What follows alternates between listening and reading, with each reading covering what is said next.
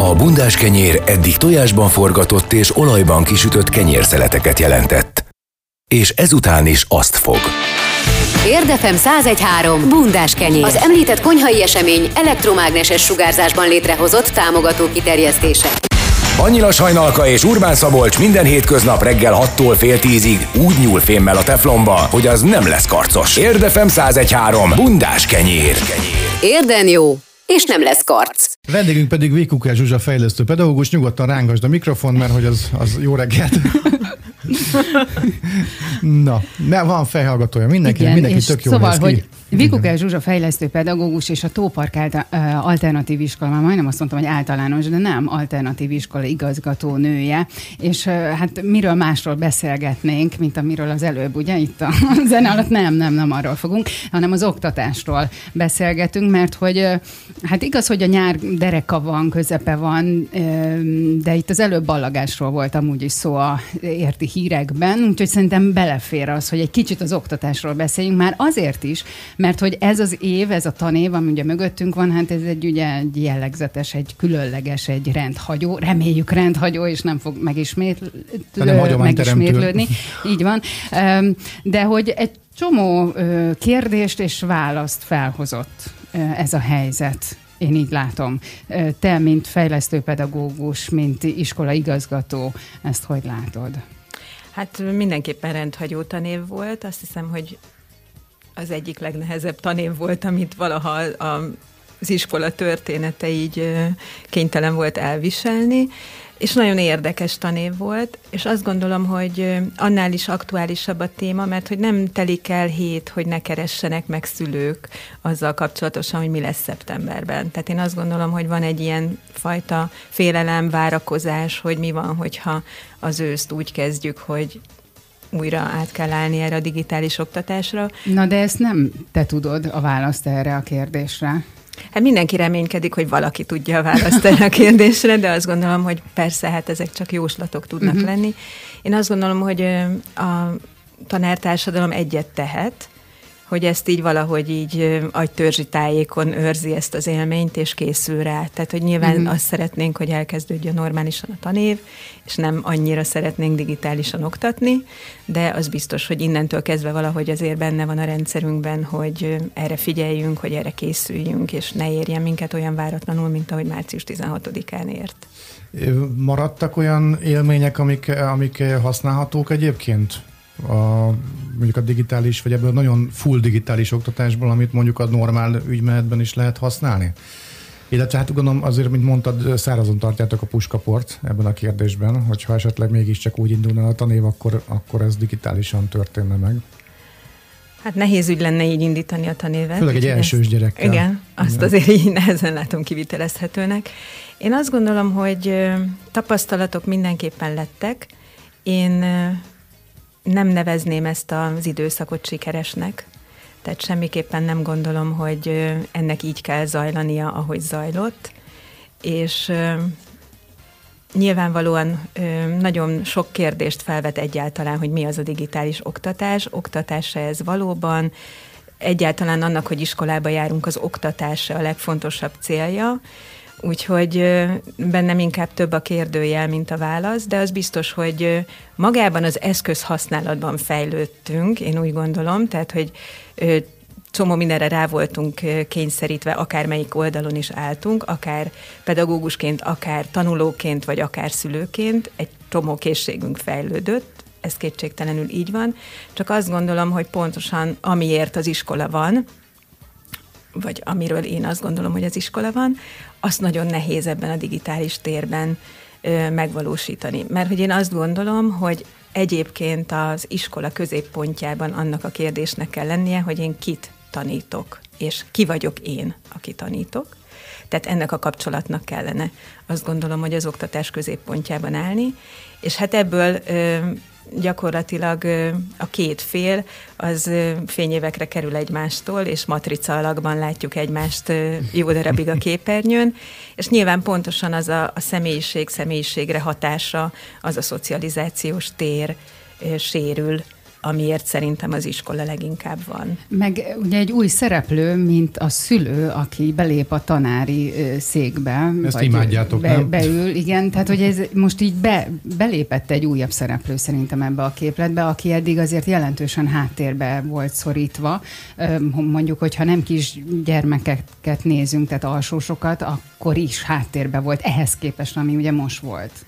Te Én mennyire, mint fejlesztő pedagógus, mennyire látod azt helyén valónak, vagy, vagy jó iránynak, hogy a szülő ennyire átveszi mondjuk egy-egy esetben a tanári szerepet? Hogy ott ül végig, és végigvezeti a gyereket, és tényleg, mint ergo egy, egy, egy tanárként van mellette? Hát jó iránynak semmiképpen nem látom, mert azt gondolom, hogy nem ez a feladata. Tehát az, hogy szülő lép tanár szerepbe, az pont ugyanolyan rossz, mintha tanár lép szülő szerepbe. Uh-huh. Tehát úgy gondolom, hogy ezek ilyen szerepzavarok, ami, amit nagyon nehéz jól kezelni. De itt főleg a gyerek esetében nézzük, ugye, mert aki eddig azt gondolta a, a mellette lévő emberről, hogy ő az anyám vagy az apám, most hirtelen nem tudja, hogy most akkor tőle fogok én ötös vagy egyest kapni. Hát ez mindenképpen megterhelő a kapcsolatnak, uh-huh. tehát mind a két fél sérülhet benne, mert hogy ez a kapcsolat nem arra jött létre, hogy a szülő mondjuk számon kérjen, vagy oktasson, vagy esetleg még értékelje is az iskolai teljesítményt. Nyilván ez iskolája válogatja, hogy milyen elvárások jelentek meg a szülő felé, de én azt gondolom, hogy az sem egy szerencsés helyzet, hogy mondjuk a szülőnek kell egyszerre megfelelnie ezer fronton, akár úgy, mint háziasszony, hiszen mondjuk az addig menzán étkező gyerekei innentől kezdve otthon étkeznek, és minden délelőtt főzni kell. Esetleg home office-ban ő maga is dolgozik, hiszen a munkahelyét nem tudja feladni, és akkor erre pluszban megkap egy igen frusztráló helyzetet, hogy innentől kezdve valamilyen módon vegyen részt a, a gyerek oktatásába, és hát én azt gondolom, hogy ennek nagyon nehéz úgy megfelelni, hogy ez a kapcsolat ne sérüljön. Már pedig az viszont senkinek nem célja, hogy ezt a kapcsolatot sértse. Ez nyilván a pedagógusnak sem célja, mert hosszú távon így a család, családdal együtt dolgozni sokkal nehezebb.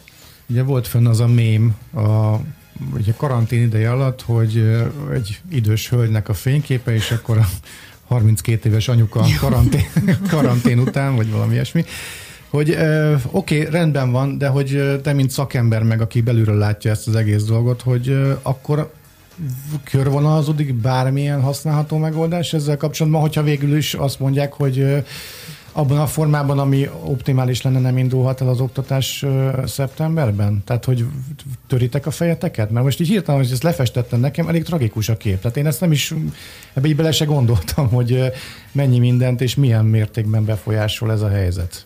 Így. Nyilván, hogy, hogy most alapvetően a veszteség oldalt néztük, nyilván van nyereség oldal is, az, hogy a családok együtt lehetnek, hogy úgy tudnak a szülők mondjuk együtt tölteni napokat a gyerekekkel, vagy heteket, amire nagyon régen nem volt lehetőségük, mert folyton rohantak egyik külön óráról a másikra, munkahelyről munkahelyre. Tehát azt gondolom, hogy van ennek nyeresség oldala is, csak nem szabad ugyanazt várni tőle, mint egy hagyományos iskolai oktatástól. Tehát én azt gondolom, hogy a, a pedagógus felelőssége, vagy az iskola felelőssége ott van, hogy észrevegye, hogy ez egy másik tér, amibe a gyerek kerül, és megpróbáljuk azt az előnyt kihasználni, ami ebben a kapcsolati térben ö, keletkezik. Tehát, hogy gondoljuk azt, hogy itt is lehet nagyon sok mindent tanulni, csak ne gondoljuk azt, hogy azt lehet tanulni, amit az iskolába. Uh-huh. Tehát nyilván lehet a tananyaggal haladni, lehet egy csomó dolgot csinálni a pedagógus vezetésével, csak ne gondoljuk, hogy a szülő és a gyerek közös terében iskolai tanulást kell folytatni. És De... próbáljuk meg azt kiaknázni, hogy, hogy ebben a térben milyen készségeket lehet fejleszteni, milyen dolgokat lehet megtanulni. Például kenyeret sütni tök jól meg lehet tanulni, és gondoljuk azt, hogy az is egy értékes tudás, mert nagyon sok mindent lehet közben csinálni együtt, és tanulni róla együtt. Na jó, de hát ugye azért hiányoznak a, a, azok a kölcsönhatások, amikről beszéltél. Tehát mondjuk a saját életemből nézem, hogy nekem is volt olyan tanárom, aki megszerettette velem az adott tantárgyat, holott előtte öt tanárnak nem sikerült. És ez a személyiség, illetve a kettő közötti kölcsönhatásnak volt köszönhető. Töriből is például, vagy vagy matekból is, és hogy idehoznám azt a példát így a kölcsönhatásokkal kapcsolatban, hogy lehetek én a világ legjobb e-sportolója a Forma 1-ben, de ha beültetnének egy Forma 1-es autóba, akkor elvéreznék. Tehát az egy teljesen más pálya, amikor hat rám a másik embernek a közelsége, a másiknak a tekintete, a szaga, bármi, ami, ami abból az emberből jön. Úgyhogy azért van gondolkodni való ezzel kapcsolatban. Bőven van, és azt gondolom, hogy pontosan ez, hogy, hogy a pedagógia az nem oktatás. Annak sokkal fontosabb a nevelési része, mint az oktatási része, és ez az együtt működik a kettő. Tehát, hogy miközben tanítom a gyereket, nevelem is. És ugye ebben a térben ez a rész, ami nagyon nehezen megvalósítható, és Mondjuk nálunk a saját iskolánkban arra nagyon figyeltünk, hogy keretet adjunk a napoknak, és ott legyünk, mint ember a gyerekek életébe. Tehát nálunk nagyon fontos volt, hogy minden reggel meg volt tartva a nyitókör, a beszélgetőkör, és minden ebéd utáni időszakban volt egy zárókör, és így, a, és közte persze meg voltak a konzultációk, de hogy alapvetően ezt a keretet, ezt a fajta egymásra figyelést megadjuk a gyerekeknek. Hát akkor innen folytatjuk. Van még bőven kérdésünk, és hogyha a hallgatóinknak is van kérdése, akkor ezeket is várjuk. SMS és Viber számunk 0620 431 31 77, vagy akár telefonon is be lehet jelentkezni hozzánk 0623 520 033, és még a Facebookon is lehet kérdést, vagy bármi hozzáfűzést vetni. Úgyhogy várjuk ezeket, kicsit zenélünk, aztán folytatjuk Vikukás Zsuzsa fejlesztő pedagógussal pontosan. Érdefem 1013. Egy bundás kenyér sosem lehet pontosan ugyanolyan barna mindkét oldalán. Az oktatásról beszélgetünk, és gyorsan megint elismétlem az SMS és Viber számunkat, hogyha hozzáfűznének vagy kérdeznének, mert egész órában ez lesz a témánk a vendégünkkel. SMS és Viber számunk 0620 431 31 77, telefonszámunk 0623 520 033, és egy igazi szakavatott személy a vendégünk, Vikuke Zsuzsa, fejlesztő pedagógus, a Tópark Alternatív Iskola igazgatónője, akivel a korábbiakban korábban arról beszélgettünk, hogy hát ugye ez a karantén helyzet az online oktatással egy kicsit átreformálta itt az oktatásról meglévő tapasztalatunkat, és az a észrevételem, így az előbbi megszólalásra kapcsolatban, hogy, és most rá is kerestem, hogy kitől is származik ez az idézet, de nem tudom, pedig egy abszolút kézenfekvő dolog, de majd hátati eszetek, nektek eszetekbe jut, hogy ugye, hogyha ugyanolyan szemlélettel szeretnénk változtatást elérni, akkor az ugye nem fog menni, tehát az elég butaság ugyanazzal a hozzáállással megváltoztatni a dolgokat. És most egy kicsit nekem ilyen érzetem volt, hogy, hogy megváltozott minden, de ugyanazzal a hozzáállással akarunk menni tovább, és, és az oktatásban úgy jelen lenni, ahogy korábban, ugye offline, de most minden a feje tetején áll, és ugyanaz a követelmény, ugyanaz a, tehát minden ugyanaz, de közben meg minden más, hogy ez így annyira abszurd nekem. Nekem is az. Tehát én azt gondolom, hogy vannak a világban példák arra, hogy lehet távoktatást működtetni, és egyre inkább nyilván inkább a felső oktatásban, de egyre több ilyen távoktatós kurzus van, na de annak van egy módszertana.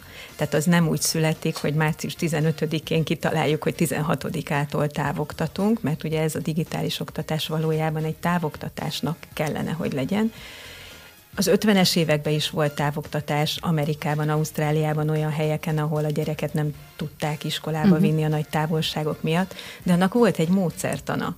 Most gyakorlatilag a kényszer azt hozta, hogy mindenféle módszertan nélkül elszigetelt egyének saját maguk föltalálják magukat ebben a helyzetben, és mivel nem volt ennek módszertana, a legszélesebb skálán mozog, hogy ezt ki hogy csinálja, a teljes eltűnéstől, tehát írtam egy e-mailt a diákomnak, és leírtam benne, hogy a KB.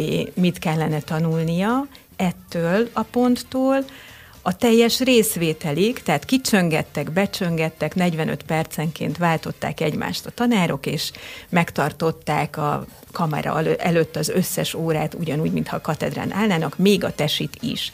Tehát, hogy a teljes szélsőség megjelent, én rengeteg példát hallottam, a saját családomban is vannak kisgyerekek, akik a saját iskolájukban ö, tanultak, és tudom, hogy például a testvérem hogyan próbálta ezt szülőként menedzselni. Tehát, hogy nagyon-nagyon sok példát hallottam az elmúlt időben, és a teljes szélsőség, az összes szegmens megjelent ebben. Tehát valójában itt elszigetelt emberek, jobb esetben talán munkaközösségek vagy munkacsoportok próbálkoztak megbirkózni ezzel a helyzettel. Tehát illene kitalálni egy módszertant erre is. Ugye, ha már van. a módszertan szóból indultunk, ugye a korabeli még internet előtti világból a távoktatást emlegetted, ugye nyilván ott is ez ki lett találva hatékonyra, akkor most itt is tehát ugye a főnök megmondta, hogy hát még nem készültünk el vele. Tehát lehet, hogy... De pláne azért is kellene egy módszertan, mert akkor fel kell készülni erre a lehetőségre, mert ugye lebeg a levegőben ez a dolog. Van erről valami információtok, hogy azért így a háttérben készülnek valami ilyen kidolgozására, vagy, vagy majd csak érkezik egy bejelentés, hogy na, akkor kezdődik a tanév, és így meg. kezdődik a tanév. Tartok tőle, hogy ez utóbbi, tehát mm. én mhm. nem nagyon látom. Vannak kezdeményezések, de azok egyébként például a civil szférában azonnal lettek. Tehát, hogy, hogy olyan cégek, akik platformokat tudtak például ingyenessé tenni az oktatás számára, ezt nagyon gyorsan meg is tették. Tehát így volt egyáltalán lehetőségünk arra, hogy hogy bizonyos térben meg tudjon valósulni ez az oktatás. Én egy, nagyon módszertani törekvéseket nem látok, pedig egyébként nem csak arról van szó, hogy mondjuk a pedagógus kezébe módszertant kéne adni, de a gyerek kezébe is kéne esetleg a szülő kezébe is kéne, mert hogy a gyerek is ott egy képernyő elé szorul, és valamilyen módon kellene tanulnia ebben a helyzetben. És hogy hogyan kellene tanulnia, azt majd a hírek után fogjuk megtudni. Ezzel fogjuk folytatni Vikuke Zsuzsa fejlesztő pedagógussal és igazgató nővel. Érdefem 1013. Ha megdobnak kővel, dob vissza bundás kenyérrel de erősen. Folytatjuk az oktatásról a beszélgetésünket Vikuke Zsuzsa fejlesztő pedagógussal, a Tópark Alternatív Iskola igazgatónőjével.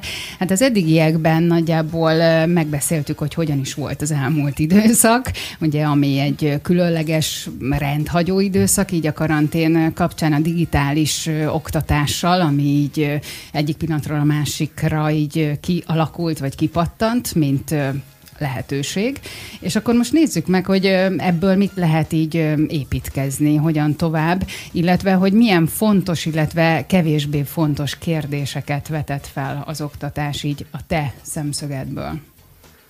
Hát azt gondolom, hogy mindenképpen egy ilyen nagyon reflektív szakasz volt az életünkben, tehát hogy, hogy akár melyik tényezője vagy résztvevője is voltunk, szülő, gyerek, pedagógus, én úgy gondolom, hogy mindenképpen nagyon erősen ráirányult a figyelem magára, a, az iskolára, magára erre az egész ö, oktatásra, nevelésre, pedagógiára, mert, mert elszenvedtünk egy helyzetet, ami, amire nem készült senki, és ez lehetőséget adott arra szerintem mindenkinek, hogy végig gondolja, hogy ő mit csinál, miért csinálja, hogyan csinálja, és én abban bízom, hogy hogy ezáltal sokan-sokan elgondolkodtak a saját szerepükön. Én legalábbis ezt tettem mindenképpen, és ebből lehet építkezni, és nyilván ebből ö, lehet úgy építkezni, hogy az átlagos hétköznapokra is tudjunk ebből a tapasztalatból átvinni dolgokat, vagy én azt gondolom, hogy ezt így érdemes, tehát én nem feltétlenül arra készülök, hogy majd hogy fogom jobban csinálni a digitális oktatást, bár nyilván erre is készülni kell, de hogy inkább az, hogy az a fajta élmény, vagy az a fajta önreflexió, ami ebben a térben meg tudott születni, az hasson rám, és tudjam továbbvinni aztán a, a hétköznapokban. Én úgy fogalmaztam a lányomnak, hogy na kislányom, most lesz a te oktatási ö, évgyűrűid között egy szivacsos rész, ez a kis fél év vagy negyed év, ami eltelt ugye a karanténban, de hogy egyébként ez ilyen számottevő nyomot, hogy onnan nézve, hol te vagy a gyerekek oktatási fejlődésében, vagy, vagy tanulásában. Tehát ez egy olyan dolog, hogy az ember visszanéz mondjuk évek múlva, akkor hiányozni fog itt ez a negyed év? Vagy ez azért meg kimozogható? Hát én abban bízom, hogy nem fog hiányozni, mert hogy lesz egy eltérő tapasztalat róla, tehát valamilyen módon nyilván az emlékeinkben nagyon erős lenyomata lesz, de én nem nem tudom azt gondolni, hogy itt most két hónap, vagy három hónap olyan nagy lenyomatot kell hagyni egy gyerek életébe, pláne nem hiány. Tehát én azt gondolom, hogy nincs semmi pótolhatatlan veszteség. Tehát az nem baj, hogyha kimarad a Rigó mezei csata, mondjuk. Hát talán szeptembertől is lesz iskola, és azt gondolom, hogy ha a Rigó mezei csata nagyon fontos, akkor azt majd szeptember, október, december, január, amikor majd megint egy olyan téma jön, hogy a Rigó mezei csata ahhoz valamilyen módon kapcsolódik, akkor meg fogom tanítani a, gyereknek, vagy a gyerek meg fogja tanulni. Tehát én úgy gondolom, hogy minden mindennel összefügg, nem önmagában kell, hogy álljon egy tudás ilyen szigetekként, és ha minden mindennel összefügg, akkor nekem bőven van alkalmam arra, hogy a következő tanítási szakaszban arra visszatérjek, vagy azt megerősítsem. Egyébként is úgy gondolom, hogy, hogy ez egy kvázi értékelhetetlen szakasz. Tehát én úgy gondolom, hogy tapasztalatokat szereztünk, nagyon más irányú tapasztalatokat, mint az iskolában. Ezt lehetne értékelni, de ezt nyilván nem, nem tudjuk beleírni a bizonyítványba hogy... Jól hogy... tornázott az előszobában a gyerek. Hát, igen. Nem célszerű, igen, ezeket beleírni a bizonyítványba, viszont azt gondolom, hogy értékes tapasztalatok, csak nem iskolai módon értékelhetőek. És nekünk erre kell koncentrálni, hogy hagyjuk, hogy ezek is megszülessenek, és amit meg iskolai módon kell értékelnünk, azt meg majd mi valamilyen módon tegyük meg, hogy visszanézünk rá, mert itt információ átadás tudott zajlani ebben az időszakban. Ugye a módszertani hiányosságok miatt nem nagyon volt másra lehetőség, mint hogy információt adtunk így, úgy, amúgy ezerféle vagy tízezerféle módon, ahogy éppen az adott pedagógus tudott vagy, vagy akart, és akkor ezt az információt a gyerek a szülő segítségével valamilyen módon megpróbálta felvenni, és ez is biztos százezerféle, hogy hogyan sikerült ez. Igyekszem azt kihallani a mondani valódból, hogy akkor adott esetben nyugodtan kimaradhat a Rigó mezei csata, mint tárgyszerű információ közlés a gyerekkel kapcsolatban, hogyha azt nem kívánja meg mondjuk a nem tudom mi. Elképzelhető, hogy van ilyen? Én és azt... nem akarom ebbe az irányba terelni uh-huh. a dolgot, hogyha ezt nem szabad, de hogy, hogy Ugye sokszor felmerül az, hogy mi szükség van nekünk ezekre az információkra. Nyilván a nagy egészet nézve ezek a kis sejtek beépülnek a tudás gömbünkbe, amit viszünk magunkkal az iskolából is, iskoláról iskolára, de hogy adott esetben nem feltétlenül szükségesek, akkor ezek szerint ezek, a, ezek az ilyen száraz tények, hogy meglegyenek az ember fejében, ha éppen más utat választasz, mert éppen úgy adja ki a dolog.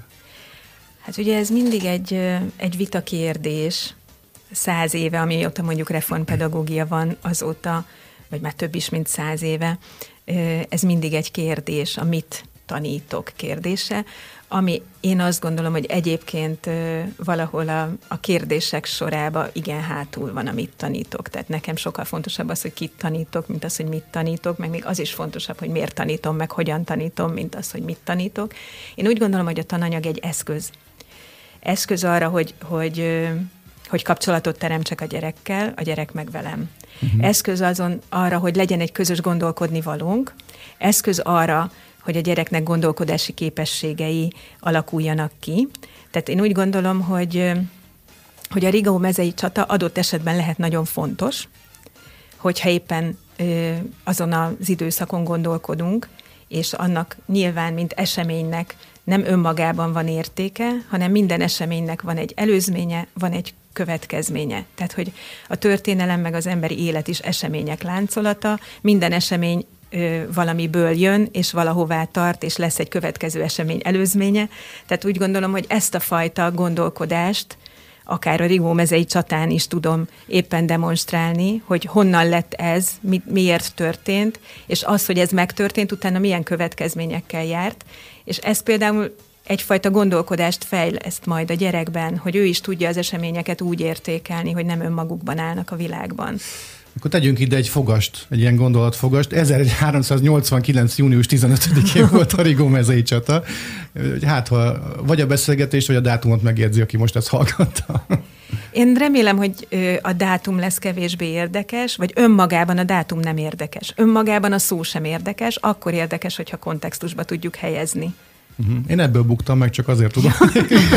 Akkor ezért ilyen fontos kérdés a Rigó mezei csata, most már értem.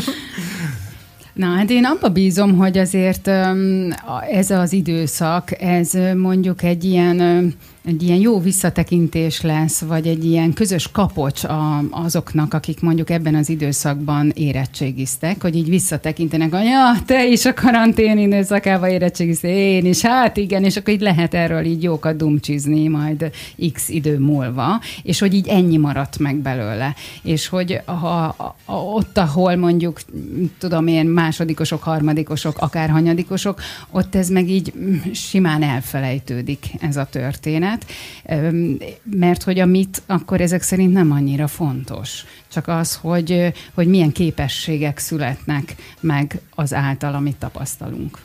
Hát főleg az alsó tagozatban egyébként leginkább a képességfejlesztés, készségfejlesztés a feladatunk. Tehát az, hogy úgy megalapozzuk azt az alapkészségeket, amivel ő tud tovább tanulni. Tehát én azt gondolom, hogy ezek fejlődnek nagyon sokféle tevékenységbe, nem csak iskolai tevékenységbe fejlődnek. Uh-huh. Úgyhogy ezek fejlesztésére a házi munka és a, az otthoni társasjátékozás is remekül hat. És nyilván minél magasabb évfolyamú gyermekről van szó, annál inkább előtérbe kerül a kimeneti mérések miatt a mit, és mondjuk egy érettségire készülő gyereknél azért az, hogy ő hogy tudott erre felkészülni, az ott már kardinális kérdés volt, hogy maga a tananyag hogy kerül hozzá, hogy lesz átadva. Nekem érettségizett egyébként most a karantén alatt a fiam, és hát egy érdekes élmény volt ezt úgy megélni, hogy, hogy ugye magam is ilyen módon, mint szülő érintett voltam ebben, bár nyilván nekem nem kellett a gyerekkel tanulni azért ebben az életkorban, már nem effektíve a, szülő nem így segít, hogy leül vele tanulni. Itt az előző órában felmerült a rendőrök képzése, illetve a kiválasztási folyamat, talán így foglalhatnám, alkalmassági, alkalmassági vizsga, hogy mennyit változhatott, mert ugye nem tudjuk, mert nem látunk bele, csak így tapasztaljuk, hogy mintha megváltoztak volna így a rendőrök, vagy hát a rendőri magatartás, a hozzáállás a, a lakosság felé. Felhasználó barátok lettek. Igen, igen, fogalmazhatunk ilyen mai módon, és így most felmerül benne bennem a kérdés ezzel a párhuzammal, hogy a tanári kiválasztási folyamat vagy hozzáállás az szerinted mennyire változott? Mert hogy ugye régebben azért, mint ahogy most az előbb elhangzott Szabolcsról, hogy mindenki rendőrnek ment, mondjuk, sokan mentek tanárnak, akik nem tudták mondjuk, hogy hova menjenek tovább, vagy mi érdekli őket úgy igazából, akkor ők na jó, menjünk a tanítóképzőre, vagy a tanárképzőre, és akkor majd lesz valami de a mostani modern kor a mit tanulunk félredobásával és a képességekkel is azzal, hogy a ki és a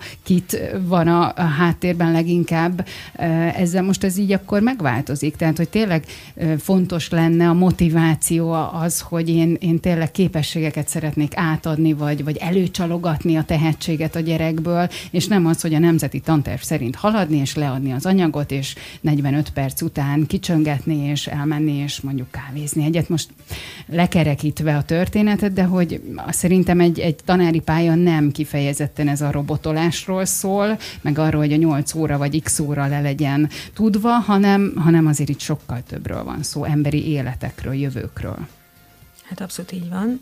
Ezért nyilván ez egy nem egy munka, hanem egy hivatás, és érdemes olyan embernek választani, aki ezt így is gondolja, azért nagyon összetett volt, amit mondtál, Igen, bocsánat, és így csak annyi minden Igen. kapcsolódik ehhez a, a történethez, így az én fejembe is, és az egyik kedvenc területem ez is, hogy a lényege az, és a fő kérdésem arra irányult, hogy tapasztalsz-e olyat, hogy azért most már inkább az választja a tanári pályát, nem tudom, hogy van-e kapcsolatod amúgy az ilyen frissen kijövő tanárokkal, hogy, hogy ők is már ezt a szemléletet követik, hogy szeretnének tényleg a te tehetséggondozásban részt venni inkább? Nincs ilyen kapcsolatom, nyilván tájékozódom, én is a számokat, számadatokat olvasom, tehát a sajtóból tudok tájékozódni, azt látom, hogy évről évre egyre kevesebben jelentkeznek tanárszakokra, idei évben úgy tudom, hogy ez rekordmódon kevés, tehát hogy tényleg nagyon, nagyon visszaszorult a tanárszakra jelentkezők száma, én azt gondolom, hogy ennek nyilván ezer oka van, és ebbe lehet, hogy nem érdemes most belemennünk, hogy hányféle tényező vezet el ide. Azt is látom, hogy a tanárképzés maga is nyilván megérett egy reformra, és és úgy gondolom, hogy aki ma tényleg úgy ebben, ezekben a, a nehezítő tényezők közepette elmegy pedagógusnak, azt komolyan gondolja. Én most a nyáron felvételiztettem kollégákat, nem könnyű ma pedagógust találni, tehát én úgy gondolom, hogy mindenhol hiány van pedagógusokból, és hogyha ha visszagondolok arra, hogy amikor mondjuk én jelentkeztem annó pályakezdőként, akkor mondjuk milyen versenyben mérettettem meg, ma inkább a fordítottja igaz, hogy örülünk, hogyha egy adott szakra felbukkannak jelentkezők, mm. és én most nagyon szerencsés vagyok, mert most a nyáron felvételiztettünk kollégákat, és fiatalok jöttek, és aminek nagyon örültem, hogy férfiak is, mm-hmm. tehát hogy nem ebben az elnőjesedett pályában, főleg az általános iskolai korosztálynál már nagyon kevés a férfi, pedig én úgy gondolom, hogy pontosan a kit tanítok és kit tanít kérdéskörében az, hogy a nemek arányosan legyenek, hogy legyen férfi minta, az borzasztóan fontos. Akkor egy picit járjuk már körbe azt a kérdést, hogy, hogy ki tanít. Tehát szerinted mi a, a fontos jellemvonása, vagy mi, mit értesz ez alatt, hogy fontos, hogy ki tanít? Miért? Milyen legyen az, aki tanít? Hát milyen legyen? Én azt gondolom, hogy önmaga legyen leginkább, tehát hogy én, a, én nem hiszem, hogy egy ilyesfajta elvárás rendet érdemes felállítani, hogy milyen legyen, és akkor, hogyha azokkal a személyiség jellemzőkkel ö, rendelkezik, akkor ilyen checklisten pipálom, hogy na ez is megvan, ez is hát megvan. De valami szűrés azért lehet, hogy kellene, nem? Tehát, hogy ki az, aki alkalmas például tanárnak. Pont múlt héten beszélgettünk arról, hogy vannak ezek az ilyen nőgyógyász dinasztiák, amik nyilván csomószor azért megy nőgyógyásznak mondjuk adott ember, mert az apám is az volt, mert nagyapám is az volt, és akkor ebből keletkeznek a kontárok, vagy a fogorvos, tök mindegy, hogy a tanároknál is azért lehet, hogy vannak olyan tulajdonságok, amik, amik alkalmasabbá teszik, mondjuk például nálam, aki láthatatlaná válik gyermekkörnyezetben a tanári pályára. Nagyon komplex, én azt gondolom ez a kérdés, és nálam a kulcs szó az a változás.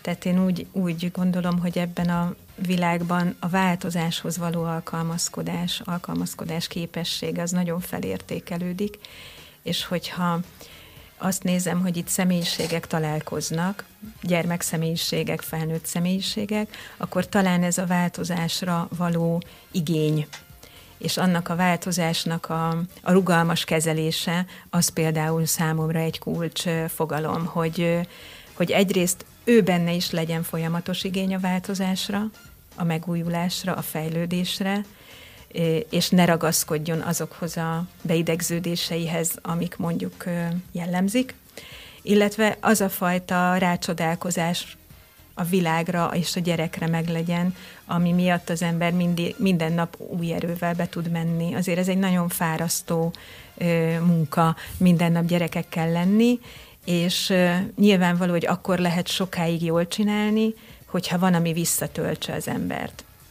És nyilvánvaló, hogy a gyerekkel való kapcsolat fogja ezt a töltetet megadni. Az is fáraszt el, de az is tölt vissza, hiszen hogyha ha én rá tudok csodálkozni a, a gyereknek a sokféleségére, vagy az ő egyéniségére, személyiségére, adottságaira, akkor vissza is töltődik ez az energia, amit én ő bele, belefektetek. Egyik barátomat idézném, hogy mindenben a rock and roll kell keresni, akkor ez is egy ilyen dolog, hogy, hogy valahogy meg kell találni a rock and roll-t. Még egy dolgot hadd had vessek fel. Ugye volt egy ilyen koelói magasságokban szárnyaló felirat a, a Facebookon, hogy azért a mikorosztályunk mondjuk, vagy akár a Réka korosztálya is, azért, azért, azért tudja a kutya, hát te fiatalabb vagy, mint Jó, jó, igen. igen. Jó, csak olyan fiatalosak vagytok mind a ketten. Kedves vagy. Szóval hogy azért tudjuk mi a kutyafittyet, mert minket még mindenki nevelt, a buszvezetőtől kezdve a gondnokig mindenki, és ugye azt látom, hogy, és a tanár is, ugye, és nekem a Izsák Erzsinyeni drága csillagom, aki a napközis tanárom volt, tehát hogy még a még régebbi időszakból jött, tehát egy nyugdíjas tanárnő volt, és nekünk már nagyon kemény volt ő. Tehát emlékszem, teljesen más vonalat képviselt, nem kérdőjeleztük meg, hogy ott, ott ő hogy csinálja ezt a napközis tanárságot, konkrétan tanított. Tehát ő, nála nem volt az, hogy mi fetrengünk az osztályteremben, meg meg volt a rutin, játék, foci, stb., és délután pedig mindenki megcsinálja a házi feladatot. Kicsit ilyen poroszos volt. Ettől függetlenül ő, ő, őtől hangzott el, hogy elsősorban egy tanárnak pedagógusnak kell lenni, vagy valami ilyesmit mondott, hogy, hogy nem arról szól, hogy lediktálja, vagy mit kell megtanulnod, hanem, hanem ez az egész dolog, ez egy ilyen nagyobb kör.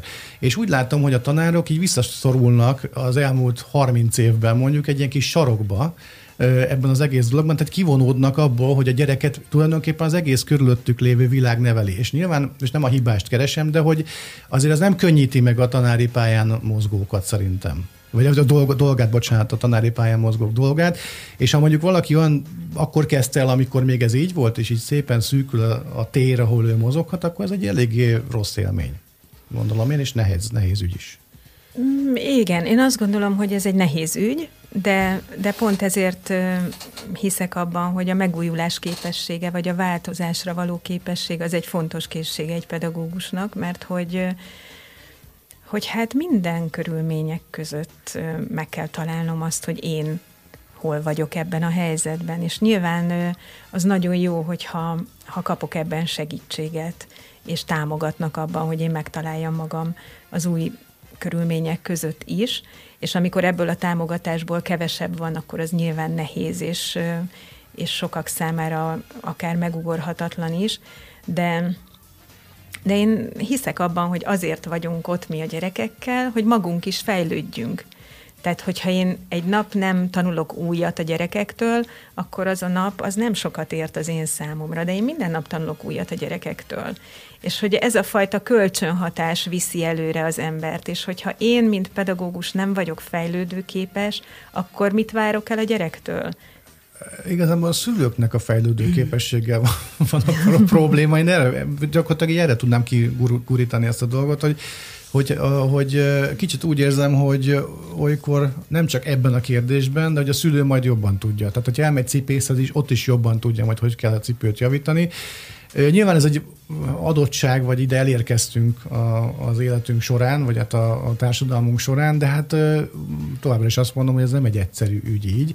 És mondjuk annak örülök, hogyha te megtalálod a, a, a, azt, hogy hogy tudsz te is kapni a gyerektől.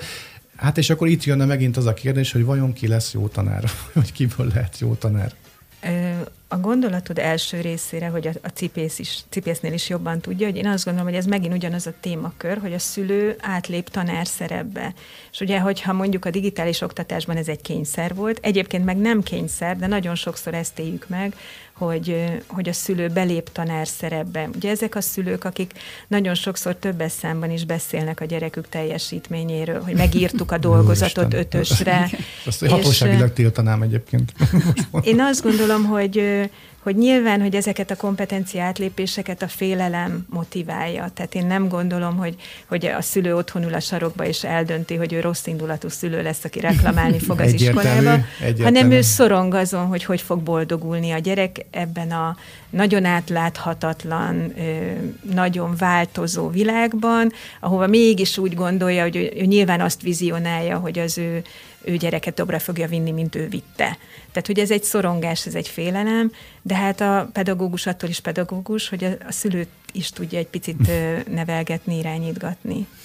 Na és így a beszélgetés meg az óra végén, mert már nagyon kevés időnk marad, de azért kanyarodjunk ki a másik nagyon fontos, ha nem a legfontosabb, és szerintem a legfontosabb uh, szereplőjére, a KIT tanítunkra. Ugye te fejlesztő pedagógus vagy, tehát azért uh, némiképp árnyaltabb a, a képed uh, arról, hogy milyen fajta diákok ülnek ott, tehát milyen képességekkel rendelkeznek.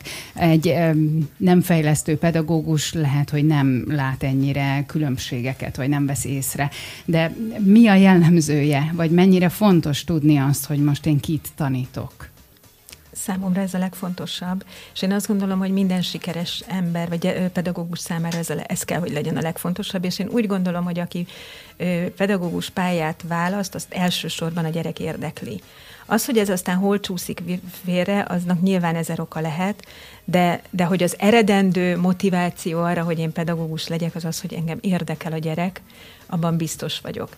És uh, nyilván a gyerek ebben a folyamatban a teljes személyiségével részt vesz. És az ő személyisége nagyon sok tényezőtől olyan, amilyen. És én azt gondolom, hogy, hogy uh, a, azért vagyunk ott az iskolában, hogy ennek a, a teljes körnek, az ő személyiség összetevőinek a, a, a teljes körét feltérképezzük és megnézzük. És nyilván ebbe benne vannak az ő életkori sajátosságai, hogy éppen akkor, amikor én foglalkozom vele, ő egy kisgyerek még, vagy egy kiskamasz már, vagy éppen a, a családja, a környezete, ami egyfajta elvárásként is meg fog jelenni, ami közös életünkben is, tehát a szülői elvárás, vagy a környezet, vagy a társadalom elvárása nyilván bele fog hatni a mi kettőnk működésébe is, és ott vannak a szükségletei, és most nagyon sokat, ahogy mondtam, hogy, hogy itt a nyári szünet, de hogy én nagyon sokat gondolkodom ezen, és nem egyedül gondolkodom, hanem hanem kollégákkal, és van egy kedves kollégám, akivel most egészen hosszan boncolgattuk ezt a kérdést, és találtunk egy kulcsmondatot, amit így elkezdtünk minden gyerekünkre, akit tanítunk megvizsgálni, ez az akkor érzi jól magát, ha uh-huh. kezdetű mondat. És hogy számunkra most ez lett egy ilyen kulcsmondat, amivel elkezdtük végigvizsgálni a, a mi csoportunkba járó gyerekeket, hogy ő az adott gyermek mitől érzi jól magát. És nagyon érdekes módon a teljes kört fel tudtuk írni ezzel. Hát nagyon szép gondolat, hogy így hozzáállni egy gyermekhez, vagy egy osztályhoz, hogy mitől érzi jól magát a gyermek, vagy akár az egész osztályra is, ugye ki lehet ezt így csoportosan vetíteni. Hát ahol mondjuk van 5, 6, 7, 8, 10 gyerek, ott azért ez viszonylag egyszerűbb kérdés, de ahol mondjuk egy 30, majdnem 40 fős osztályról beszélünk, ott azért van feladat erre bőven. Folytathatnánk naphosszakig szerintem ezt a témát, meg csomó kérdés még felmerült bennem, de majd... De majd jössz. Majd, majd jössz, Jó, igen, reméljük, reméljük, hogy jössz. Vikuká Zsuzsa fejlesztő pedagógussal, a Tópark Alternatív Iskola igazgató nőjével beszélgettünk az oktatásról, mi másról. Most pedig 8 óra már el is múlt egy perccel, úgyhogy jönnek az zónázó hírei, igen, ugye? Zónázó, igen, és köszönjük, hogy itt voltál.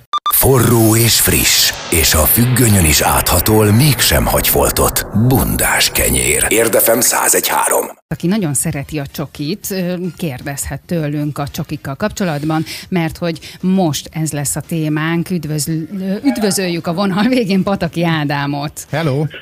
Sziasztok, jó Szia, reggelt! jó reggelt! Hát csokiról lesz szó. Mm, ugye van ét, tej és fehér, így nagyon lebutítva, de... És, és vörös. Vörös, vörös igen, ez az új felfedezés. Így van. Így Ugye, van. de ez most, ez hogy, hirtelen lett egy ilyen vörös, tehát ezt nem, nem, nem értem, hogy hogy került ez előtérbe? És mitől lesz vörös?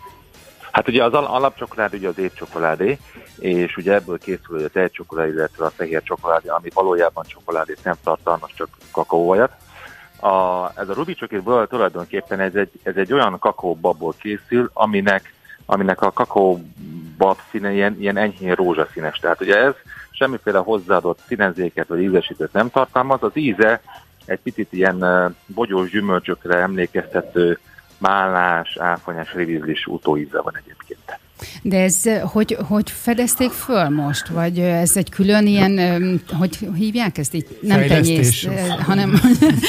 én, én, úgy tudom, én úgy tudom, hogy a különböző kakaóbab fajtáknak a, a párosít házasításából hmm. ö, ö, lejött létre ez a, ez a ez a rózsaszín, úgymond rózsaszín kakaóba fajta, és ebből, ebből lett ez a rubi csokolád, ez egy picit ilyen rózsaszínes színű, és mondom, ez a piros gyümölcsökre. Hát akkor kikísérletezték. Világ.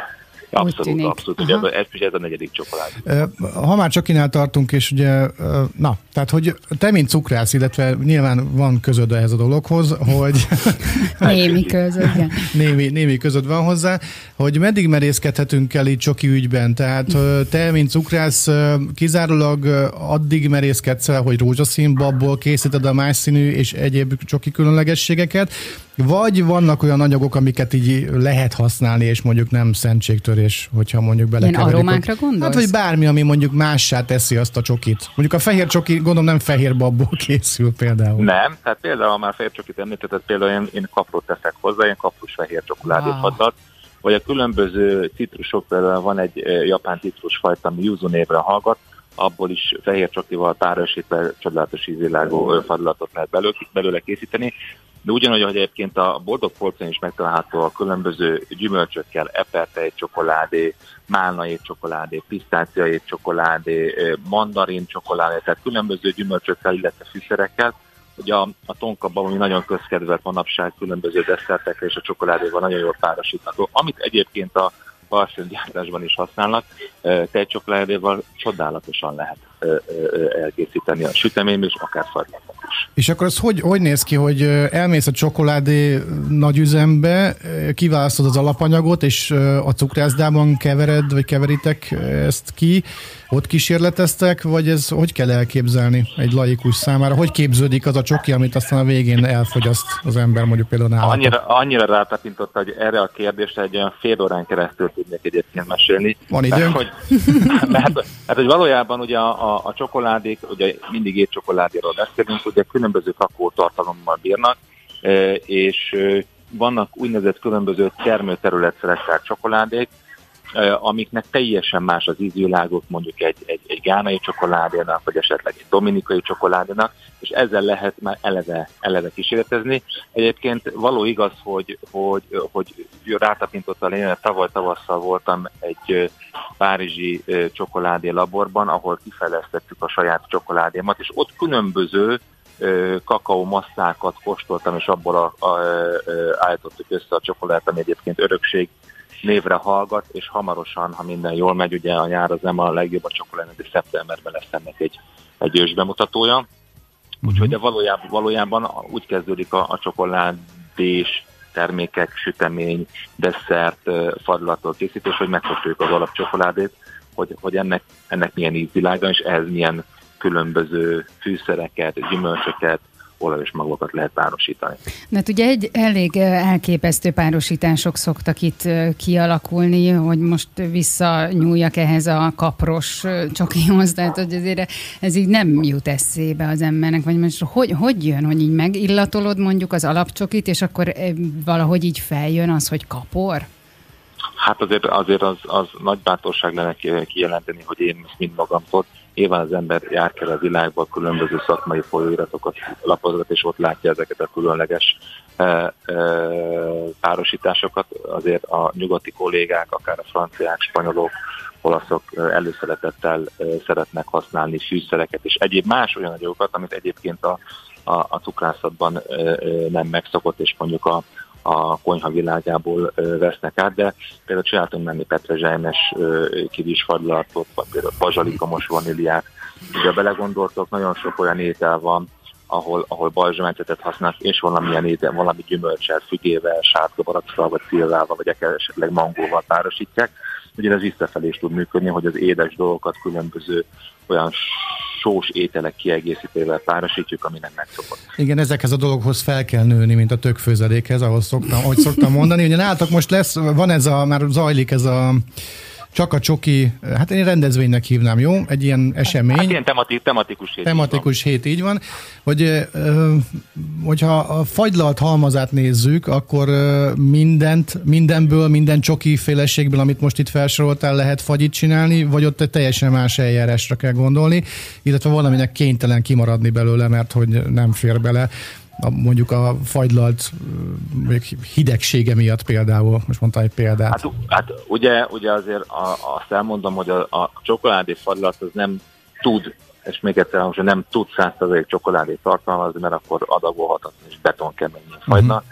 De ugye mi alapvetően az alapcsokoládé faglatot főzzük, ugye ebbe van többek között tej, különböző cukrok, kakaópor, és természetesen van benne csokoládé is, de ez nem úgy kell elképzelni, hogy mit tudom én, e, egy kiló fadlatban van 70 a csokoládé, mert az, mert az elképzelhetetlen a technológiai szempontból, de egyébként igen, tehát ugye fehér csokoládéból, robi csokoládéból, étcsokoládéból, tejcsokoládéból mind-mind-mind lehet fadlatot készíteni, nyilván az a az egy szakmai számítás, hogy hogyan lehet úgy az, az alapfajlatot megfőzni, hogy, hogy a benne lévő csokoládé, zsíradékok, fehérik, cukrok azok olyan arányban legyenek benne, hogy a végén ebből egy élvezhető finom fadlatot kapjunk. A hét fővédnöke Gombóc Artur.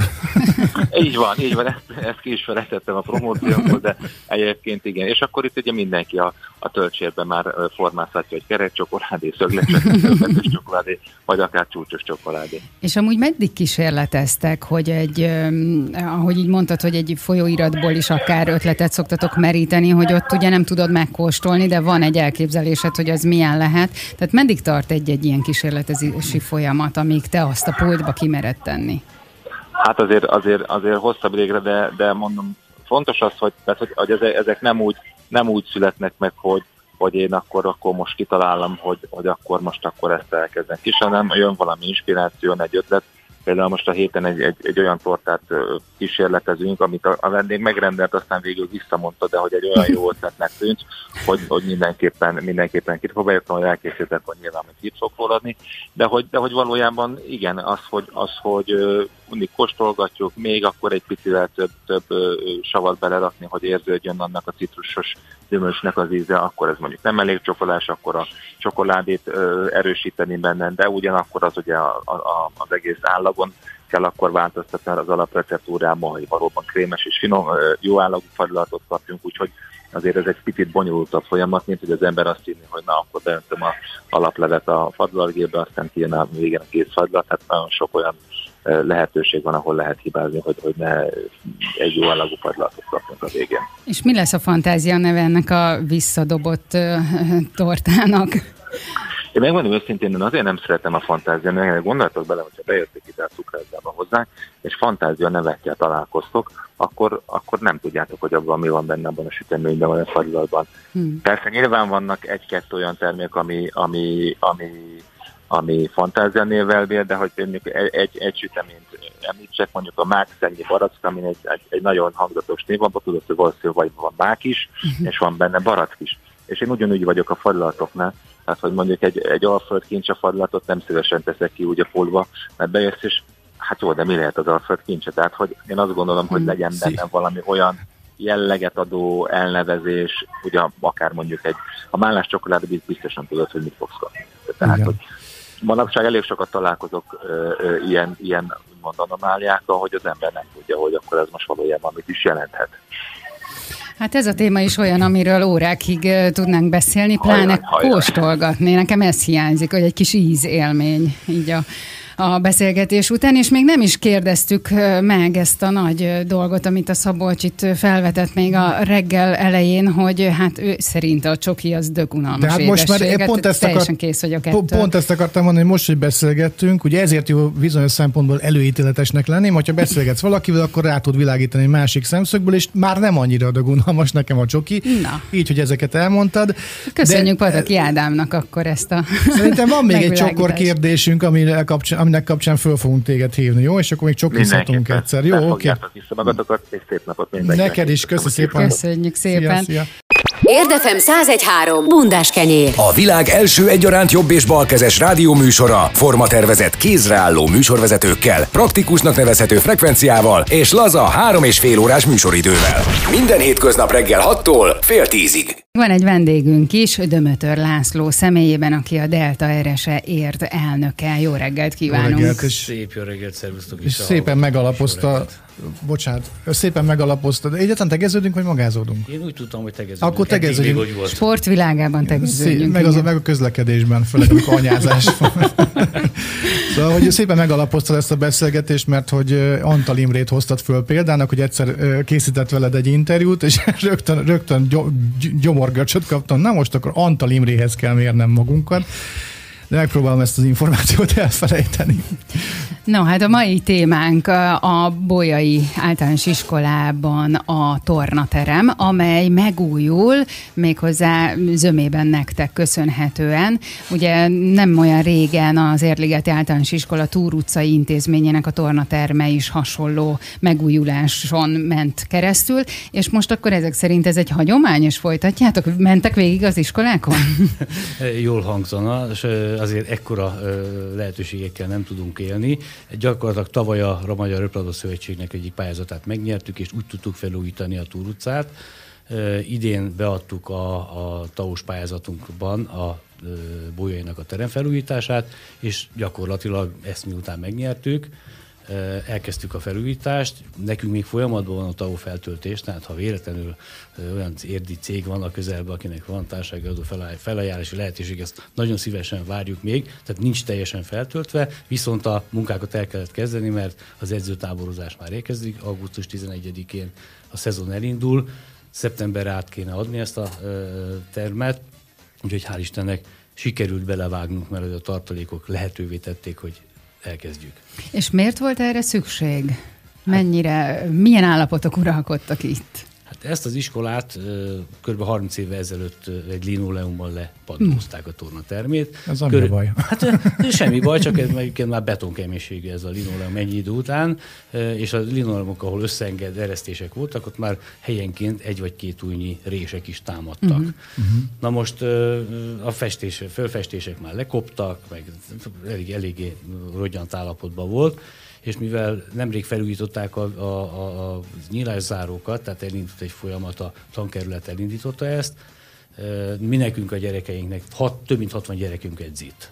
És úgy gondoltuk, hogy akkor, hogy egy minőségi padlót ide tudunk hozni, akkor az a 60 gyerekünknek a, az edzését is és az, az egészségét is védi, illetve annak a közel ezer gyereknek, aki az iskolában, meg a egyéb edzésekre ide jár, más egyesületek is igénybe veszik ezt testénként. Ugyanez vonatkozott akkor a Túr utcaira is, mert hogy ott is edzéseket tartotok. Hogyne, igen, ott a U13-as korosztályunk, kiemelt U13-as korosztályunknak vannak ott a edzései heti négy alkalommal, és gyakorlatilag ott, ott készülnek a bajnoki szezonra. Én leragadtam a linoleumnál, tehát hogy, hogy, hogy ez, a, ez az, az, hogy modern, vagy a kornak megfelelő, az mit jelent, hogy ugyanúgy linoleum, csak már modernebb, vagy mi, hogy kell ezt elkezdeni? Linoleum. ez a mostani neve. Igen, tehát nem a neve Lino. változott. Hál' Istennek nem a neve változott meg, hanem a, a padlózatnak az összetétele, tehát ez kimondottan sportpadló, Aha. ez valamivel puhább. Tehát ezt a, most én nem vagyok a, a, szakember, és nyilván nem akarok célket említeni, ahol nem tudom, ez reklámnak számít-e. Ha igen, akkor nem mondom. Kisipoljuk, ha, igen. Kisipoljuk. Tehát akik ezt a padlót nekünk szállították, kimondottan sportpadlónak árulják ezt, ennek megvan a rétegzése, stb. stb. És ezen már nem csikorog úgy a cipő, mint, vagy de? A az, csikor... az hiányzó, hiányozó nekem nem, csak azért. A, a csikorgás megvan, csak sokkal puhább, rugalmasabb, Aha. és az izleteket ez kevésbé terheli meg. Jó, de ez nem rekordtán, tehát nem, nem, nem a rekord, nem, nem, nem, nem, nem, az nem Nyilván. És akkor ez előre láthatólag azért 30 évre, akkor ez így meg előlegezi a terhelést? Tehát, hogy nagyjából annyit azért bírni fog megint? Hát a szükség esetén biztos, hogy bírni fog annyit, de én remélem, hogy ez nem ilyen 30 éves intervallumokban fog megvalósulni, mert azért ezek az anyagok öregszenek, tehát ezt tudni kell, hogy az előző is nem azért maradt 30 évig, mert ennyire marha jó bírta, hanem az volt a probléma, hogy nem volt miből lecserélni. Egy ilyen röplabdapálya, az, az kizárólag, nyilván most röplabdáról beszélgetünk, de hogy én úgy csinálnám, hogy ott lehetne kézilabdázni is, vagy az hülyeség? Vagy az nem, nem úgy van kialakítva? Nem hülyeség, mert ugye a kézilabdapálya is föl lesz festve természetesen. De ehhez kérdezem, hogy ez most csak röplabdapálya, teljesen laikus vagyok ebben a kérdésben. A, a terem méreteit tekintve szabvány kézilabdapálya nem fér el rajta, tehát az mekkora terem. Aha, ezt nem tudtam. Ebbe gyakorlatilag egy centerpályánk lesz, amiben a röplabdát szabályos keretek között kifutókkal, oldal kifutókkal el lehet tenni. Az utánpótlás 15, U15, U17, U19-es bajnokságok ott fognak zajlódni, tehát ezt hitelesítenünk kell de fölteszünk rá három darab mini kéz röplabdapályát is, hogy a gyerek, a U11-es és az U13-as korosztály is tudja ezt használni, edzésen is, meg versenyen is, de gyakorlatilag a kézlabdapálya föl lesz festve rá, de versenyt ott nem lehet rendezni. Aha, tehát gyakorolni lehet. Igen. Jelentkezem a, a, van egy elképzelésem arról, de lehet, hogy tök más az elképzelésem. Mi az, hogy centerpálya? Mindig ja. a teniszezőknél látom, hogy centerpálya az, az van középen, vagy ez valami teljesen szakmai elnevezés, ami, amit, ami nem is értek. Nyilván középen van, tehát a, a terem közepén le van a pálya, ezért hívjuk centerpályának. Jó, azt hittem, hogy ez valami hivatalos szakmai elnevezés, mondjuk, ami, ami, ami különböző szabványoknak kell megfelelni, és akkor ezt hivatalosan centerpályának hívják, de egyébként semmi köze a centerhez. Nem, szóhoz. azért hívjuk centerpályának, egyébként, hogyha egy több pályás rendszerben játszanak, uh-huh. akár a teniszezők, akár mondjuk a strandnőtt labdázók is, akkor a centerpályának mindig azt hívjuk, amit az egyes és a központi pályának jelölnek ki. Ez fizikailag uh-huh. nem biztos, hogy ez van Pont középen, középen hanem a legjobb adottságokkal rendelkező aha, pálya. Ha már így említetted a, spo- a strandröplabdát, bocsánat Réka, mindjárt, Mikor? mindjárt, csak születnek a kérdések a fejemben, hogy a röplabda sportnak egy ilyen elvetemült ága a strandröplabda, vagy ez teljesen egyben van és imádjátok egymást, vagy ez teljesen olyan ilyen legyintős dolog a, a strandröplabdázás a röplabdázáshoz képest? Nem, e, olyannyira nem e, egy ellenséges sportág, hogy ez az, a strandröplabdázás is olimpiai sport, ugye egyébként, és ennek jeles képviselői vannak Magyarországon is. Hajós András fia például. Például a, az Artúrék, ők igen. nyerték, a, illetve azt hiszem negyedik lettek, lettek, most nem tudom pontosan valamelyik VB-n, vagy valami után a korosztályos világbajnokságon. Tötetesen az én feleségem, aki a vezető edzőnk, ő négyszer nyert standardplatban magyar bajnokságot annó, még az elmúlt időszakokban, és ez egy kitörési lehetősége is tud egyébként lenni a magyar röplabdázásnak, mert uh, itt egy kicsit másképp működik. Tehát hasonló, mint a teniszezők, mindenféle ranglista pontokat kell szedni, stb. És úgy lehet az olimpiára is kijutni. Egy jó strand tenisz mérkőzést megnézzük homokban, vicceltem. Van egyébként, bármilyen hihetetlen Homok, van, homokon strand tenisz van. Úgyhogy most ez Megvan a holnapi témánk. Már nézem is a neten, igen, igen. Ö, igen. Viszont itt azért el kell egy picit rugaszkodnunk a röplabdától, mert hogy ez a Bójai János általános iskola tornaterme, tehát hogy itt nem csak röplabda és nem csak edzések vannak, hanem a, a rendes tanítás, men, tanítási menet szerinti tornaórákat is itt fogják tartani, ugye? Így igaz, hát ö, olyannyira, hogy tavaly óta egyébként már az Egyesületünk heti két napon, igen, két napon testnevelés órákat is tartunk a gyerekeknek, tanítjuk röplabdázni is őket az iskolai mindennapos testnevelés keretébe. Ezért mondtam azt, hogy körülbelül 800 ezer gyerek fogja ezt használni, mert az elsőstől a, a végzősig, plusz még a odajáró összes többi sportegyesület is esténként ebben az új, ter, ebben az új teremben fog edzeni. És mi a helyzet a VMG tornatermével, mert ugye ez a harmadik helyszín, ahol még edzéseket folytattok? Igen, a VMG-be a U15-ös, U17-es és a U19-es, meg az MB2-es csapatunk edzik, edz. Ugye az egy viszonylag új iskola, hála jó Istennek nagy jó állapotban van, és ott adjuk az MB2-es mérkőzéseinket. Eddig az utánpótlás meccsek, bajnoki fordulók is ott voltak, de most ugye jobban tudunk a termekkel így sakkozni, tehát tehát nem a kényszer, tehát időkényszer szülte helyébe fog menni a, a, az utánpótlás, hanem amikor lehetőségünk van, a két hely közül nyilván a legjobbat ki tudjuk választani az adott helyre, idő, időpontra. Toljunk egy zenét, és akkor még folytassuk. Jó, Szerintem legyen ez így. a strandröplabda engem érdekel. Lehetünk tovább egyébként Jó. a strandröplabdában is, mert az is érdekeltek lehetünk itt érdeni. Érdefem 1013. Ha van egy tyúkod, már csak egy szelet kenyeret kell szerezned. Bundás kenyér. Mi volt előbb, a tyúk vagy a bundás kenyér? Egész jól megszoktuk a mai napot Urbán Szabolcsal, és ve- Rékával. Köszönöm szépen, és vendégünkkel, Dömötör Lászlóval, a Delta RSE ért elnökével, akivel az arról kap azzal kapcsolatban kezdtünk el beszélgetni, de aztán, hogy hova vezet Majd ez az út, mondom. ez nem sokára kiderül, hogy a Bolyai János általános iskola tornatermét megújítják, persze némi segítséggel, de hogy jelentős része azért ennek a megújításnak a deltának köszönhető, és Szabocs már tűkönül, hogy föltegye a kérdést. Mindjárt, mi, mi, mindjárt beszélgettünk a röplabdázásról, de nem tudtam nem észrevenni, hogy Stetson kalapban jöttél, ha ez egyáltalán Stetson. Igen, igen. Hogy ez, ismerjük, ismerjük meg egy kicsit Dömötör Dr. Lászlót más oldalról is, hogy egy country vonzódás van? Hát, 86-tól nekünk volt egy country zenekarunk itt Magyarországon, uh-huh. és ezzel az, a Brumen névre hallgatunk, hallgattunk, Aha. és gyakorlatilag a 90-es években, amikor a playback muzsika előre tört, nem kicsit, akkor ugye az élőzene egy kicsit hanyattalani kezdett, és innentől kezdve ezt a zenekart kvázi nem lehetett már föntartani. Hát mi annak idején még régen a rádióban, a magyar rádióban, a 8-as stúdióban volt nekünk nyilvános felvételünk, hát még a Csiba Lajosék, ugye, uh-huh. ők voltak akkor a főparancsnokok ott bent. Minket nagyon szerettek, mert mi majd saját nótákat játszottunk, nem feldolgozásokat, és ettől voltunk egy kicsit másabbak, mint a hazai felhozatal. Nyilván a folkon meg a Bojtorjánon kívül mi voltunk, akik ilyen saját dalokkal. A folk a száz folk. Száz folk, igen, bocsánat. Igen, igen. És milyen hangszeren játszottál? Én hegedű, mandolin, szájharmonika és gitár, meg wow. hát vonyítottam. Annak, annak, hát énekelt, a, annak idején belekóstoltam a, a, a pedal steel gitárba, mm. még a, a, a Brody Tini gitárját még egyszer majdnem megvettem, de aztán kiderült, hogy annyira macerás hangszer, hogy az.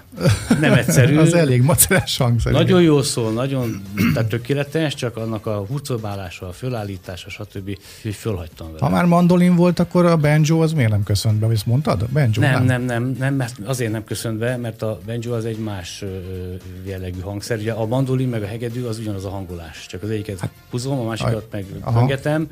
A, a banjo-nak, az öthúros banjo más a hangolása. Na, Én csak kapkodom a fejem, hogy mikről van szó, viszont ilyen visszatérések időszakát éljük. Nem gondoltátok, hogy most akkor elérkezett lassan az idő, hogy így felelevenítsétek a múltat? Hát elérkezhetett volna, csak sajnos az idő és a, a, a kaszás közbe szólt, és mm. van olyan takunk, aki már évekkel ezelőtt eltávozott közülünk, úgyhogy a régi banda már nem tudna összeállni, úgy meg, már nem az meg, úgy meg már nem az igazi. Mm. Inkább maradnak a szép emlékek. Akkor térjünk vissza egy huszárvegással a röplabdához. Van Ugye? is egy friss élményem, hagyosszam már meg a hallgatókat. Tegnap a kisfiam Hogy. szeretett volna focizni. Nála a foci az, hogy, hogy üssük a labdát kézzel, tehát hogy még ez így nem Amerikai állt foci. össze. Igen, hát két és, igen tehát hogy két és fél éves még talán megbocsátható neki, hogy nem tiszta ez a kézláb koordinációs dolog. Úgyhogy magasra kell, minél magasabbra kell dobnom a labdát, és akkor ő nagyon örül. És rájöttem, hogy mi lenne, hogyha így a, a csuklómmal próbálnék így beleütni, ergo egy ilyen röplabdás módon, és ez annyira jól sikerült, hogy a diófa, hatalmas diófa tetején landolt, ahonnan ugye nem tudom lepiszkálni, úgyhogy az én strand röplabdás élményem a kertben tegnap ilyen volt, és ez... Most ez, a diófának is van egy strand röplabdás így, élménye. Így van, és várjuk a nagy szelet, hogy majd ezt a labdát levegye a fáról. Most ez azért érdekes számomra, mert hogy én nekem a röplabda az mindig egy ilyen tök jó lenne, de, de nem megy. Tehát, hogy annyira nem értettem soha, hogy úgy fájt egyrészt, hogy így ütni kellett, másrészt meg tényleg nem ment. Vagy van ennek egy nagyon nagy technikája. Van ez a kétkezes műfogás, amit képtelen voltam megtanulni. Azt hittem, hogy csak így valahogy összerakom a kezem, és akkor az úgy jó lesz. Nem itt van, mint, mint, mint ahogy a fegyvert tanítják fogni. Tehát, hogy ilyen, tényleg ilyen mű... Ezt hívják alkarérintésnek, amiről Igen, most tényleg, ezt még az iskolában is mondtak, hogy alkarérintéssel az, A két alkart összetesszük, és a labdának ott, a labdát avval tudjuk passzolni. De hogy itt vagy össze kell kulcsolni Belágos, a kezedet. Hát vannak különböző fogások, hát nyilván ezt rádióban nagyon érdekes most bemutatni, hogy milyen fogásokról beszélünk. Igen, live De e, dolog lényege az, hogy a, a röplabda az ugye a pillanatnyi érintések sportága. Tehát nem lehet megfogni a labdát, tehát így vagy, uh-huh. vagyunk mi nehezebbek, mint akár a futball, vagy a kézlabda, vagy a kézlabda kosárlabda, dobják a labdát, elkaphatja, kezelheti, pattogtathatja, gondolkodhat. Itt jön a labda, puf, bele kell írni. És uh-huh. valamilyen irányba elmegy, és ezért van az, hogy ez, tehát viszonylag hosszú időt kell tanulni a gyerekeknek, mire ezt élvezhetően elkezdi tudni játszani, vagy tudja játszani. De nyilván ez a, a mondjuk, hogyha felnőttek kimennek a strandra és ott röplabdáznak, mert éppen van egy háló keresztbe, nagyon sokszor, egy nagyon sok strandon egyébként ez jellemző, nem futballoznak, hanem strandröplabdáznak. Igen. Aztán pattan a labda, ahogy pattan, tehát hat ember föláll oda, az egyik oldalra, hat a másikra, tök jó el lehet játszani, még, a, még az alapi érintések profi kivitelezése nélkül is. Akkor ezért, bocsánat Szabolcs, akkor ezért van az, hogy mondjuk nem annyira jellemző a hagyományos tornaórán a röplabda tanítás, mert hogy túl hosszú az a folyamat, amíg ebből így ki lehet futni, mert legalábbis én nem emlékszem arra, hogy mondjuk tornaórán mi röplabdáztunk volna. Kéziztünk, meg fociztak a fiúk, meg én is, meg be lehetett állni, de hogy röplabda az nem volt. Kicsit macerás egyébként, tehát én azt veszem észre, hogy a testnevelő tanárok azért félnek idézkedőbe ettől a sportáktól, mert valóban egy kicsit macerás, hogy hogyan tanítsuk meg a, a, az alkarasnyitást, vagy alsónyitást, meg utána a játék többi elemét. De azt is meg kell, hogy mondjam, a mi sportágunk az egyetlen olyan, ugye, ahol nincsen testestelni küzdelem. És hogy mondtad, hogy, uh-huh. hogy nálatok néha beálltál esetleg focizni. Igen. Én mondom az ellenkező példát, én Csepelen végeztem a testnevelés gimnáziumba. És nálunk sok volt a lány, kevés a fiú. És ezért, mivel nekünk együtt volt a testnevelés óránk, a játék része mindig röplabda volt, mert azt tudtuk egyedül közösen úgy játszani, hogy, hogy érdemben mindenki benne volt a játékban. Uh-huh. Az, hogyha a fiúk elkezdenek focizni, és a csők beállnak, azért lepattannak róluk. Kézlabdában ugyanez a helyzet, kosárlabdában is. Itt viszont elválaszt a háló, van három érintése minden csapatnak, azt jó napot. Uh-huh. Hát, vagy még a kidobós játszhatott esetleg, vagy a kirugós. hát, az, amit úgy játszottunk, hogy rugni szabadott csak a labdát, és az sokkal jobban fájt. Felnőtt korban megjön a berugós, úgyhogy mindegy. Na hát, na, na megint ide kanyarodunk. Hát Igen. ilyet. Öm, jó, de, akkor visszakanyarodhatunk persze, a persze. Témához. Még két, más, egy perc is. Jó, tehát akkor nézzük már meg így nagyjából így a rádión át, hogy ez a mostani pálya a Bójai Általános Iskolában most hogyan is néz ki, mert ugye még nem készült el, de már azért folyamatban van a munkálata, tehát a tornaterem ugye megújul. Hol, hol áll most ez a folyamat? Hát a mai nap folyamán már ragasztják a padlót, uh-huh és legkésőbb hétvégén, legalábbis az információm jött tegnap este, hétvégén már a pályákat is felfestik rá. Gyakorlatilag itt augusztus 11-én az edzőtáborozást meg tudjuk kezdeni. És az első mérkőzés is a ti mérkőzésetek lesz, ugye? Úgy tudom. Hát igen, az edzőtábort lezárjuk egy ilyen, hát humorosnak és viccesnek szántuk, de most véresen komolyan vették a lányok ezt a történetet, meg az edzők is. Tehát gyakorlatilag az edzők és az MB2-es csapatnak az összecsapása lesz. Ugye nyilván érdekesség, hogy az edzőket éretteknek hívtuk, a, hívjuk, a csapat ugye meg a jövő, és nyilván az edzői gárdában azért többször is válogatott játékosok, meg volt első osztályú játékosok, meg standardpadla bajnokok fognak fölállni, tehát nem lesz könnyű dolguk az MB2-es lányoknak. Mind a ketten felik a késüket a másikra. Hajrá! Nem tudom kinek, de valamelyik, valamelyik csapatnak hajrá akkor ebben az hajrá esetben. Delta, mondjuk ezt, és Igen. akkor, akkor mindenki választhat a saját szájíze szerint. Így mindenki nyer. Most bármi és, lesz az eredmény.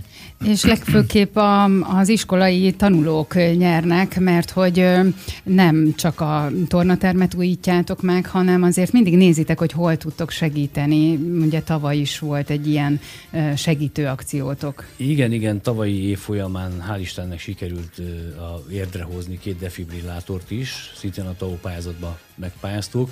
Ugye az egyiket a bójai kapta, ami egyébként a tornateremben föl is van uh-huh. téve a falra, ugye a másik a VMG-be került.